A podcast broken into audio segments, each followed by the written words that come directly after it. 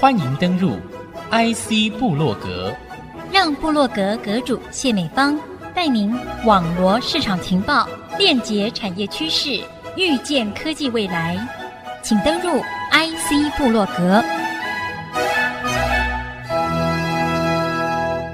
欢迎听众朋友再度收听 IC 部落格，我是阁主谢美芳。那么今天您开始爱地球做排碳工作了吗？我们就来一步一步的走入东岸的宜兰，我们来看看这几方面重要的成绩单。首先我们要来看的是清洁能源的实践方法，有透过太阳光电来协助国内长照中心进行阳光助老计划，这是由国内的阳光伏特加结合花旗企业爱心和宜兰县府共同补助，携手为宜兰圣嘉明老人长期照顾中心完成了一座自发自用的太阳能电厂，使社福单位能自己用电自己发，同时结合再生能源凭证，为机构带来额外的绿金呢。台湾绿能公益发展协会投入这一项计划相当的积极深入。我们来听听创会理事长陈慧萍的分享。台湾的社会很有爱心啊，我们会去捐赠帮助这些弱势团体。可是呢，我们现在可以把这样的爱心结合绿能，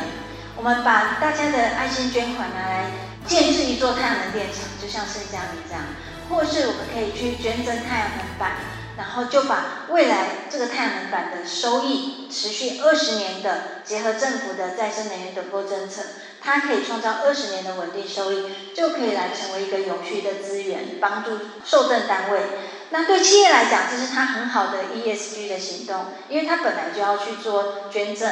它透过结合绿能公益，它不只是奉献它的爱心，它也落实它的企业 ESG， 因为它同时还可以为地球环境减碳。其实最大的差异，大家可以从这个模式图看到，就是传统的公益就是我一次性的捐款，可是我结合绿能公益，它会变成绿能的设施，那它就会产生20年的绿色的电力，产生20年的收益跟20年的减碳，这是最大的不同之处。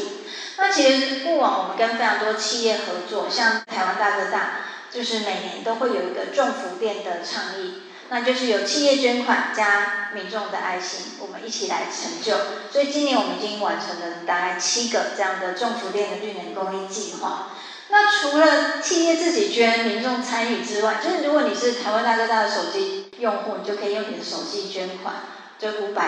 都可以参与在绿能公益的行动。再来就是他也号召他的供应商，就是他的手机业者，这些他的中下游的供应厂商也一起来响应这样的捐赠，所以这就是我刚刚提到的，这是企业做 ESG 很棒的行动。那此外，我们跟国泰金控也有一个非常有趣的 ESG 的行动结合，就是我们在屏东的一个永久屋的基地，它是一个原住民部落，因为几次的风灾之后，它被迫迁移迁村到了一个新来义的部落活动中心的屋顶，那你可以看到这一座屋顶就要待它有100 kW，大概要500万的资金。我们就结合企业的爱心，那国泰金控它不是只是直接捐钱，它这个捐款还跟它的企业的员工健康促进的计划有关，所以他们发起了一个叫做大富翁小富婆，是那个腹部的腹，大家吃饱就是小腹就会出来。那为什么呢？因为他发现国泰金控可能是一个幸福的企业，所以他的员工有幸福肥的状况，所以他就说好，那大家去减肥，你减1公斤，国泰就捐100。募到的这个资金之后，他还可以建置一座太阳能电厂，帮助这个部落的长辈的一个健康的支持。所以大家可以看到，像这样的计划，它同时达到3重健康，一个是员工健康，然后地球健康，还有支持当地老人照顾，所以老人也健康，所以3重健康就是这样来的。我们还跟另外一家就是光宝科技也在宜兰帮助一个竹林养护院。那我们的资金怎么来？就是结合路跑，我们去路跑捡烟蒂，因为这个企业关注海洋废弃物，所以呢，我们就一起去捡海洋废弃物最大、数量最多，然后有毒的那个烟蒂，我们不要让它流到大海，所以就有这样的一个计划。所以你只要捡1根，企业就捐10块，我们最后募到100多万，帮宜兰的竹林养护院完成了绿能公益的一个电厂。那其实在宜兰我们有还有另外一个是朝阳社区哦，它是一个绿色小镇，我们的目标是希望让这个整个小镇都有再生能源的发展。那我们把它称为朝阳满屋，我们是跟茶子堂合作，它是一个例行企业。那因为他们过去跟朝阳社区就是有苦茶树的一个契作，所以我们也把这样的一个延续，让这些在地的民众也可以去参与在绿能，他们可以提供屋顶、出租屋顶，然后我们来建置电厂，然后只要民众认购10片太阳能板，茶子堂又捐1片，所以就结合绿能公益，让这样的绿能的好处可以再回到社区发展协会去支持地方创生哦，所以大家可以看到非常多。我们现在大概完成了第一批，就是3座这样的朝阳社区的公民电厂。那除了我们刚刚讲再生能源是节能减碳第一种方式，那碳权我们怎么结合公益？我们跟花旗银行又有发起另外一个模式，就是我们结合碳权。碳权怎么来？它有很多种方法学。所以我们去帮桃园的一个集水水上中心汰换耗能设备，并且我们跟环境部就是去申请符合环境部认可的方法学，去取得自愿型的碳权抵换额度。那这个额度就是现在企业需要的，企业要做到碳中和，或是它要做到净零，它可能要先自己减量，但最后可能就是有减不下来的那个部分，他可以去买部分的碳权来达到他的碳中和净零的目标。那我们就请我们的另外一个 B 型企业的好朋友，就是绿藤生机，他们要做到他们的碳中和的宣示，然后就发现可以跟我们买这样的公益碳权。所以在这样的碳权公益模式，对社福单位来讲，我们帮他汰换的耗能设备，它可以节省电费。再来就是我们贩售我们的碳权给企业，又可以得到碳权的收益。所以这个模式大概就是一个更创新的碳权公益的一个做法。那这样的碳权额度，它在它的计入期10年期，我们就可以为机构节省130万的电费支出，可以等同种1500棵树的减碳量。那我们最近也在帮南洋博物馆迈向他们的净零博物馆。那迈向净零博物馆，做完碳盘查就是要开始减量嘛。所以这个部分我们就找了另外一家企业，就是中信金控的支持，然后一样结合绿能公益，中信金控捐赠太阳能板，把太阳能板的收益支持南洋博物馆做净零博物馆之外，他还回到宜兰的生物多样性调查，去调查所谓的精准数据的收集。那这也是需要永续去支持的，所以就非常适合这样的绿能公益的模式去结合。在宜兰已经完成，大家可以看到，包含竹林，或是接下来我会谈更多的是盛嘉明长照中心跟启智中心，还有南洋博物馆、怀哲以及朝阳社区，都是我们在宜兰去成就点亮的绿能公益的专案。那其实从过去到现在，我们已经完成了30几个这样绿能公益的行动，我们捐出了5000多片的太阳能板。然后把这样的收益回到支持超过12000名的儿童、老人跟身心障碍的患者。那大家可以看到，刚刚我们讲绿能公益模式，它可以卖电给台电，产生20年的稳定收益，这其实是绿能公益模式的一种。其实在2017年的电业法的修正之后，我们其实有了第2种，就是今天我们在盛嘉明要分享的这个故事，就是自发自用结合绿电凭证这个新的模式。那为什么会有这个？我用还是跟大家稍微带一下我们的政策，就是台湾的电业法在2017年修法，它开启了第一个绿电自由交易的市场，以及绿电凭证的市场。那这个部分呢，大家可以看到哦，其实一般绿电的市场，我们在讲是转供的这个部分，它其实电证是合一的。但是如果你是自用的发电设备，也就是自发自用这一种，你的凭证是可以移转交易1次，这是这个电业法修正时候带出来的一个凭证交易的一个机会。那我们看到这个机会，那也回到了盛嘉明去发展出我们第一个所谓的凭证公益的模式。凭证公益模式用这个模式图，大家讲，我们帮社福单位盖太阳能电厂。它是走自发自用，所以它可以为机构节省电费的支出。再来就是我们可以产生绿色的电力，它会有绿电凭证，每1000度就会有1张绿电凭证由标检局核发，所以这个凭证我们就可以卖给企业。那这个企业支付的再生能源的凭证的收益就可以再回到帮助这个社福单位，所以这就是一个非常不同的一个应用跟模式。那今天我就会用盛佳明的长照中心跟启智中心来跟大家分享我们怎么在这边做再生能源的凭证公益。那大家可以看到，这个是我们2018年就是在各位所在的这个地点，就是盛佳明长照中心开启的我们第一个凭证公益的专案。那2019年我们就延续这样的模式，去帮助隔壁的启智中心，就这整个园区哦，我们又完成了第二个凭证公益的专案。那其实大家就想，为什么我们不走本收，要走自发自用？其实当时有个事情发生，就是我们那时候跟农委院长接洽的时候，本来就想说，我们用原来的绿园公益模式，然后就发现，我们盛佳明园区太大，我们要并网到台电太远了。它的并联点太远，它就吃掉那个本收的一个效益，所以后来就觉得好像有点可惜，我们没有办法合作。可是刚好那个修法让我们看到了一个新的机会，我们就跟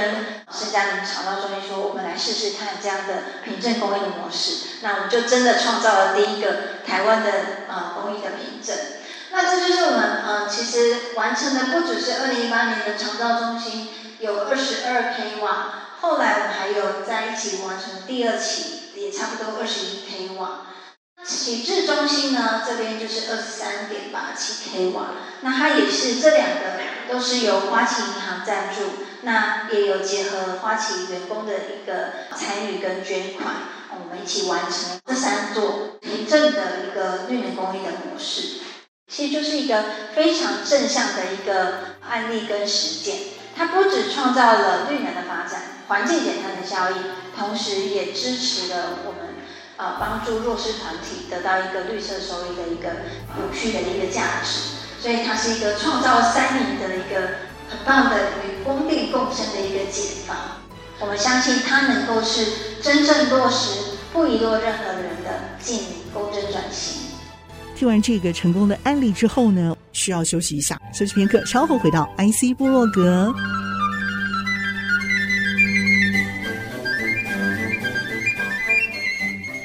欢迎您再度回到 IC 部落格，今天和您介绍的内容是宜兰清水地热发电厂的小故事，请听降捷集团总经理林柏修是怎么形容这一段心路历程的。在这个路程一路走来，就是一个很辛苦的啦。那也知道说，一刚开始踏入的这个区块，也许是一条不归路，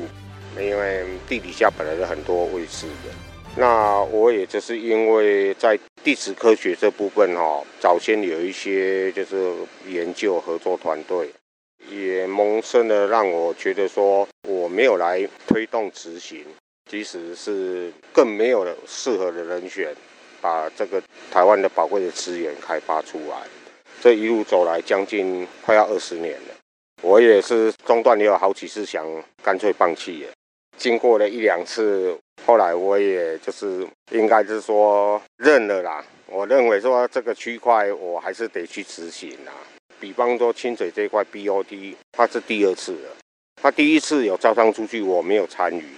因为我没有那样的资本，跟我只有我的那个理念把这个能够推动出去，能达到我想要推动的目标。可是第一个 BOT 案进来走了3年也走不下去了，那后来跟县府又解约了，在这解约过程完了，县府又在启动第2次，第2次我也很挣扎，一直在考虑说到底我要不要进来投，因为我知道投下去会很辛苦，因为资金面什么都不够嘛。刚好这时候又有台积电的这些团队也来询问这个议题，我想我才认为说这个应该是我的使命啊。他是要找我们这边的一些对地底下技术清晰的团队，才会导致说我自己会觉得说这个我闪也闪不掉啦。第2次我就参与竞标，第1次跟第2次隔3到5年，我差不多投资15年以上才看到今天我们集团是做建设的，那也是后来认同我的理念的团队，我们又再合在一起，所以这过程中都是阶段性的都有出现一些贵人。一方面就是我也是被这样推的往前走。前半段的15年呐，几乎都是我个人能投多少，就是还是在摸索研发阶段。然后那个金额我已经没有办法算啊，因为那个都自己口袋掏钱出来，几个亿应该跑不掉啦。个人能力有限，就是这样的，一直去了解这个知识资讯。 抽丝剥茧，聘请员工在这个区块，所以个人投了几个亿是跑不掉。但这一个电厂的资本支出都很大，像这样一个规模就是10个亿才这样而已。啊，它以后更大，可能就是一个暗场，可能就是100亿了，因为它可以到经济规模很大的暗场。当然，这个过程不是我一个人能够达成的。 刚好都有一些志同道合的团队，就一直结合在一起。像我们投到现在已经是投几十亿了，你像金山未来还有一个50亿要投的，所以基本上它的案场是越来越大，包含国际团队也来找我们要合作。哦，那个投下去可能一个案场就几百个亿了。哦、啊，所以这个都不是个人。当然这一路走来，这些一个信念就是说，可能。 要把它当成使命吧，才走得下去。如果是当成回收获利，是走不下去的。因为像这样，现在这样看到的是成功的案例，但这个还不是一个很，因为它还没有达经济规模，现在都还没办法。那个也是后面未来的这几年，如果这些投资环境好，投资人才敢投嘛，然后你暗场才敢做大，那时候才会有所谓的叫做经济规模获利。所以我们团队还在努力中。 我是属于比较保守，一步一脚印哦。那在一下子你说要投入太大的资本支出，基本上现在法规还没有完全很健全的话，那国外团队是不可能投入的。我们也有努力来建立，因为国际的团队基本上他们都是投资者，投资者第一个目标就放在获利，啊，他要获利，他因为去评估你们当地的环境氛围。 有没有创造一个很利于投资的环境？如果没有的话，一投下去5年、10年还看不到，这个没有人敢投的。虽然你走5年、10年，你的程序可以走完，但没有投资人敢投，因为投资人都是看放短线，他可能就是我进来可能1年我程序就要走完了，2年内就我可能就要开始营收了，所以你前后加起来不会超过3年。应该说怎么样去优化？ 把这个时程缩短，现行的法规都有路可以走，但都是很漫长的。你可能送整一个程序半年都不见了。怎么样把这各个相关的法源可以整并同步进行，或是说已经做一些优化检讨？那应该说国家就是要带领的产业往前走嘛。啊，如果说国家的投资环境不是很好，很繁琐。 其实产业没有人敢跟嘛，所以这个是一个很现实的一个问题。有稍微已经在动了，可是速度还不够快啦。因为什么？我们现在2050那个点已经切在那边了。如果你是没有2050那个点，那当然现在在动已经是太好了，你也不要过度的去奢求。但2050已经定在那边了，你是一天过一天。 所以你一直在逼近2050这个区块，所以你根本没有时间去那边慢慢的讨论、慢慢的优化。在我们民间的产业，未来2030年面临的这个 RE100，很多外销的产业都需要绿色的凭证。那不是我们创造者而已，是要卖出去，你都拿不到凭证。 那台湾的产业最终就是也是寻求有凭证的国家去啊，因为台湾的产业就是很清晰嘛，它本身就是哪边的环境好就哪边移嘛。今天回流台湾，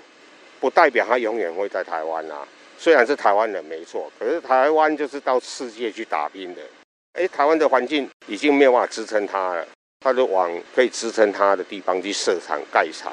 台湾就是有资金流出去了，所以这是牵动的面是蛮大的啦。所以基本上，如果法规能够优化，那当然我们投资的力度也会加大啦。都有国际上都有很多这些资源，投资技术这些都不是问题，问题是环境的问题。你环境有了，当然你就可以吸引很多的技术跟资金进来，就不是问题了。而你环境不好，你有再多的资金也没有人敢投啊，人家宁可就是放在口袋，安安心心的。所以环境会造就一切，最终我的看法还是这个市场，我还是会继续走下去，只是说速度快跟慢，因为我本来就是在这个角色的扮演一个有使命不怕死的往前推动的啊。后续还是得去优化投资环境，这样合资基本上都会有一些母集团的这一些财务的这个资源，所以基本上资金版的现在问题也不是一个最主要的。其实大家回过头来看还是环境。为什么？银行如果愿意协助你，他第一个问你就是你哪时候投产，哪时候开始营收。你去跟他讲说，我这个不知道，5年后也许吧，那没有人敢资助你啊。如果你很肯定的跟他讲说，现在开始走，2年内我就建厂完成，程序走完，建厂完成，投产，那资金面都没有问题了。团队就是力拼，看明年再一年，看可不可以先达到一个损益2平的一个方向。谢谢林柏修总经理，谢谢，谢谢。今天的 IC 部落格透过以上的小故事和您共享台湾经营绿电转型重要的成绩，也感谢您在空中和我们一起共享，共同追寻台湾更美好的未来。 IC 部落格，我是谢美芳，我们下次见。